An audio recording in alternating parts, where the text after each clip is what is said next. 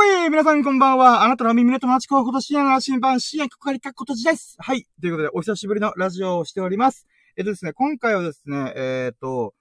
えー、今た、たった今書いた記事の、えっ、と、テーマをちょっと喋ろうかなと思ってラジオを撮っております。えっ、と、時間にして、11月18日、えっ、と、4時53分、朝ですね。はい。なので、おはようございますの人もいると思います。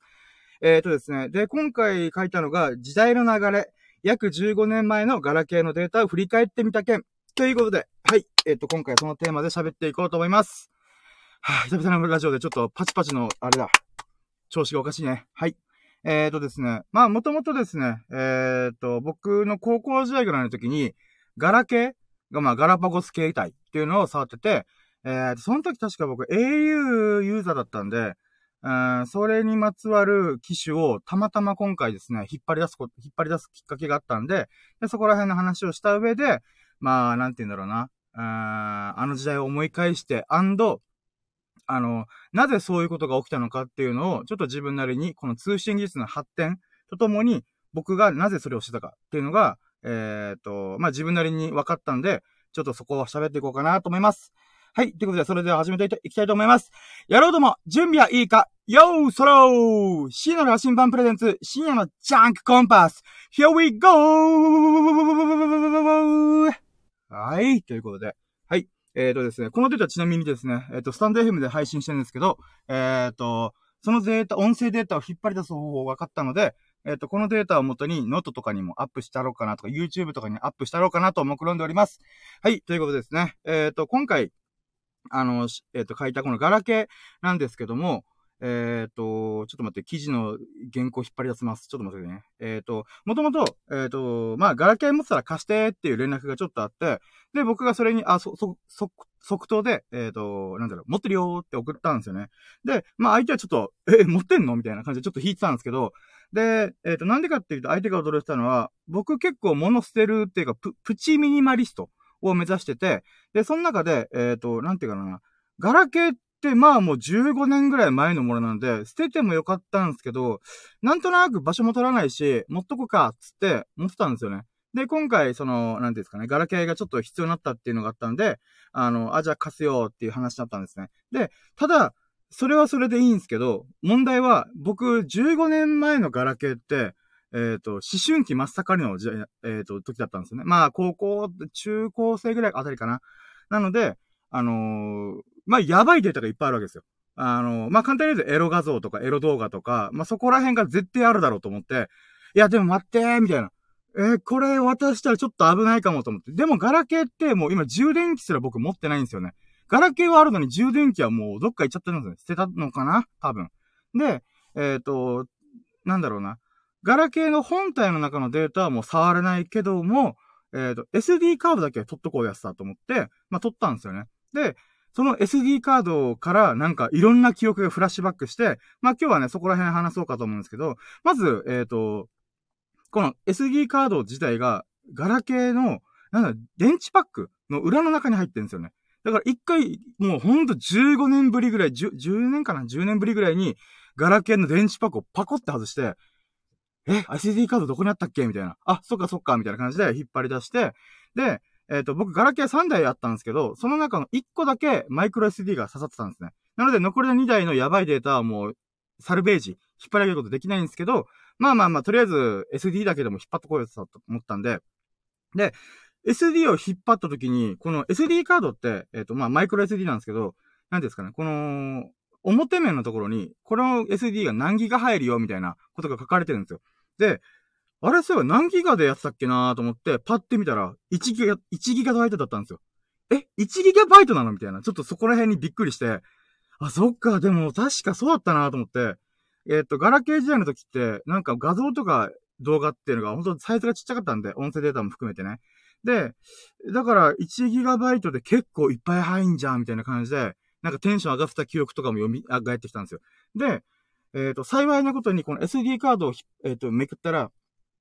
あの、電子版えっ、と、まあ、電子版というか金属部分が腐食してなかったんですよ。まあ、腐ってなかったというか、錆びてなかった。んで、あ、これ使えんなと思って、もう早速 MacBook の、えっ、ー、と、SD スロットに入れて、えっ、と、まあ、見てみたんですよね。で、なんて言うんですかね。この SD カードっ、て、なんて言うんだろうな。うーん。この、ガラケー用に使ってたんで、SD の中のフォルダの階層が、S、えっと、ガラケー用になってるんですよね。だから、わけわかんないデータ、データフォルダがいっぱいあって、もうそこから探すんかと思って、あ、探すかっていうか、あの、とりあえず SD を取れたから、あの、やばいデータがもしあったとしてももうそれはしょうがないと思って、もうガラケーはガラケーでもそのまま、えっ、ー、と、渡す用意をしてて、で、今から SD カードの中身を久々に見たいなと思って。ごめんなさい、話ちょっと戻っちゃったんですけど、ガラケーはガラケーでもういいや、と思って。で、あとは SD カードの中身をちょっと好奇心がてら見てみようと。当時のエロ画像とかエロ動画って、どんな感じだったっけ？みたいな感じをちょっと好奇心があったんで、まあ、えっ、ー、と、開いて見てみた。みたいな感じなんですよね。で、えっ、ー、と、この SD の中にはこの階層がいっぱいあって、自分が求めてるデータがどこにあるかわからなかったんですよ。なので、一個一個開いて、えっ、ー、と、中身確認して、あ、データが、ファイルがないなみたいな感じで、また戻って、また違うフォルダの中の階層入ってって、ずっと繰り返してたんですよ。で、その中で、えー、やっとデータフォルダーが格納されてるところを見つけたんで、で、それを見た瞬間に、なんていうか、高校時代にハマってた曲とかがずらっと出てきたんですよ。エロ画像はまあまあ一旦置いといて、この、えっ、ー、と、なんだろうな。当時ハマってた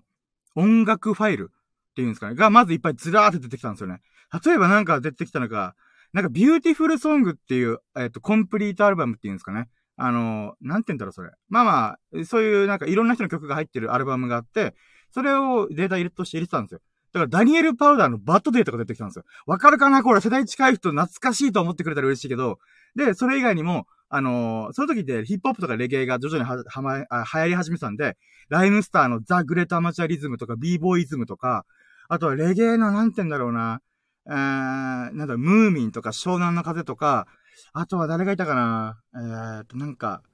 えっ、と、カリユシ、そろ、あ、カリユシだね。えーと、あ、まあ、カリユシ58もいたわ。えっ、ー、と、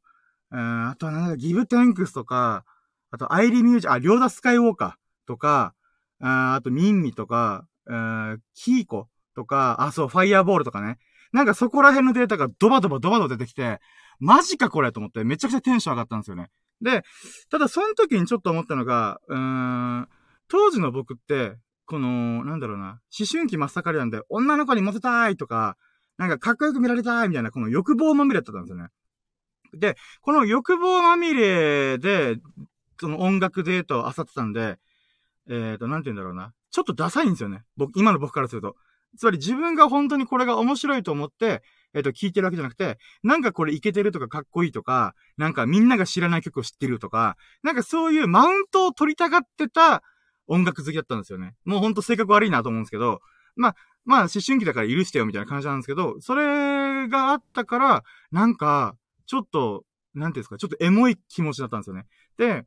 ただこの、なんていうんですかね、このダサいし、いけてないな、とか思うんですけど、その当時の僕は、女の子にモテたい、かっこよく見られたい、スクールカーストで上に行きたい、みたいな、なんかそういう、なんか変にがむしゃらな感じがあったなーっていうのをちょっと振り返ってみて思うんですよね。で、その時に、なんていうんですか、今の僕を、あの頃の15年前の僕が見たらどう思うんだろうと思って、なんか今ちょっとなんかこじんまりし始めてんなとか、うーん、なんか夢、夢っていうか、なんかこう何かをがむしゃらにやってるスタンスってあったっけなみたいな、ちょっとね、なんか、うーん、改めて今の僕もまたがむしゃらになりたいなみたいな、なんかそういう気持ちになりましたね。はい。で、その後に、まあ、いよいよ目的のエロ画像、エロ、エロデータか。えエロ画像であり、エロ動画を探したんですよね。で、まあまあまあ、見てき、み、み、まあ、その場所が見つかったんですよ、フォルダが。で、このフォルダをバッて見た瞬間に、もうびっくりしたんですけど、数百点以上の画像がずらーって並んでたんですよ。だからこのフォルダの、えっ、ー、と、まあ、バックブックで言ファインダーの、えっ、ー、と、をスクロールすればするほど、なんですかね、もう、ぬるぬるぬるぬるぬるぬるスクロールさせていくんですよ。え、俺何点これ集めたんだっけ？みたいな。なんか、ちょっと思春期のこのこじらせにこじらせた僕自身の、なんか、なんだろうな、あの、なん、なんか、がむしゃら感。エロに対するこのがむしゃらっぷりすげえな、みたいな。なんかそういうのをね、ちょっと思いました。で、えっ、ー、と、まあ、数百点以上あったんで、もうびっくりしたなと思って。で、意外と僕はエロ画像が多かったんだなと思った。で、エロ動画見てみたら、あんまりなかったんですよ。例えばだいたい30分とか1時間の作品があって、その作品のうちの、うん、なんだろうな。1本、あ、まあ、だって30分の1本を、えっ、ー、と、分割された動画データしか残ってなかったんですよね。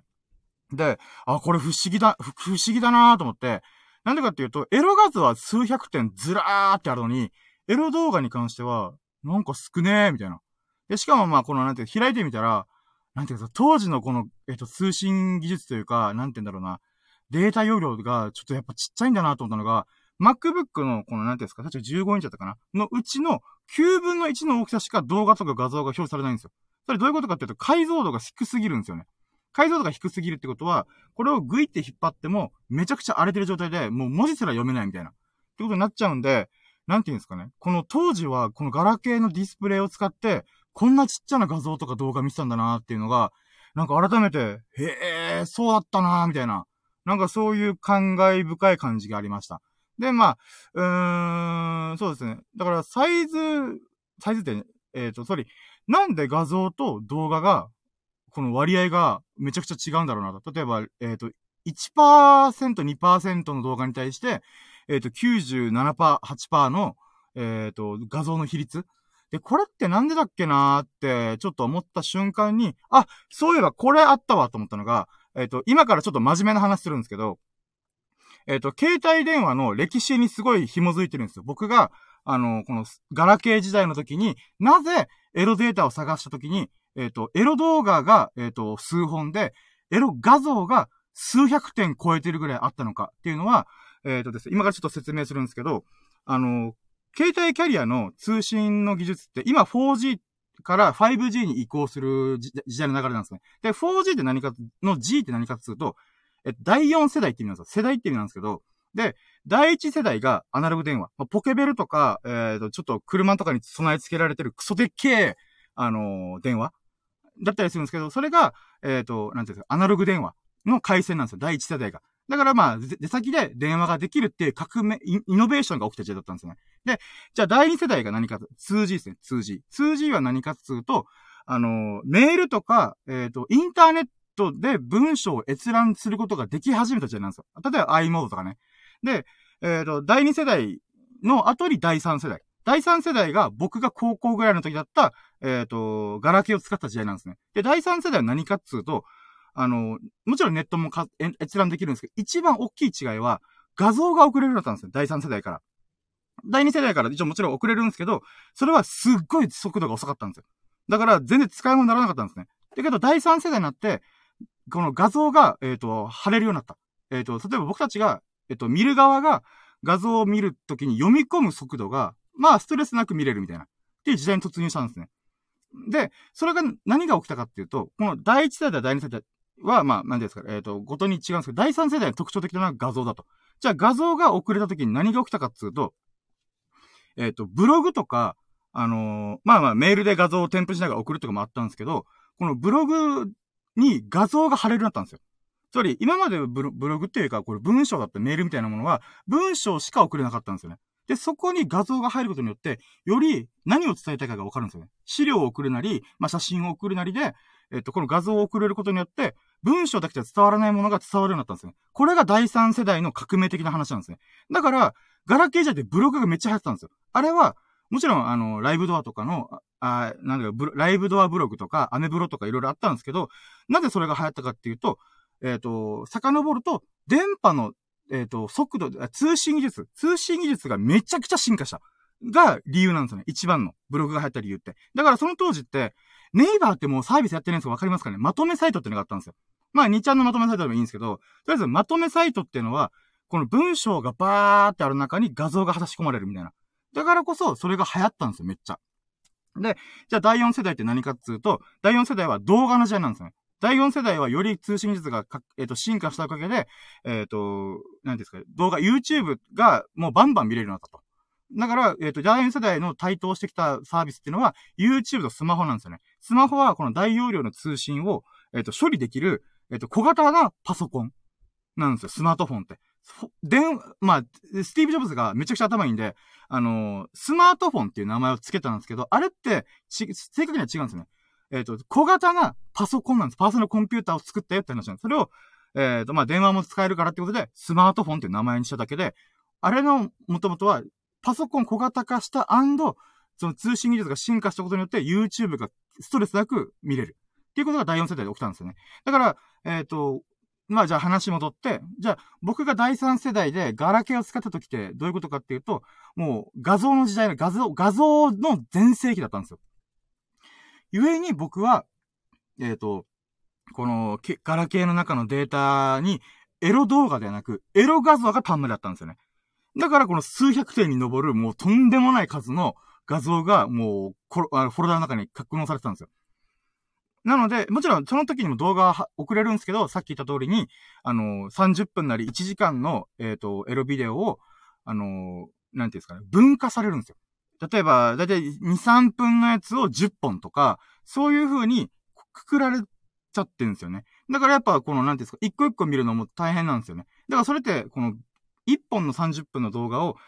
9分割、10分割されちゃうと、いちいちその動画ごとに、こう、なんですかね、次へ次へ次へみたいな感じで、えっ、ー、と、動画をまたがないといけないんですよ。やっぱそれってストレスなんですよね。ってなると、あのー、この、なんていうんですかね。えっ、ー、と、動画の全盛期じゃないんですよね。だけど、それが 4G になって、4G の時代になって、動画1本を丸々ストリーミングで見れる、聞ける。っていう時代になったから、あのー、なんていうんですかね。今は YouTube とスマホの、えっ、と、全盛期の時代に突入したんですよね。で、ごめんなさい、話戻って、だから僕は、あの、ガラ、が、エロ画像が多かった理由が、第三世代でガラケーを使ってたから、僕はその行動をしたんだなと。エロ動画を集めるとなく、エロ画像が一番手軽に手に入る。から、っ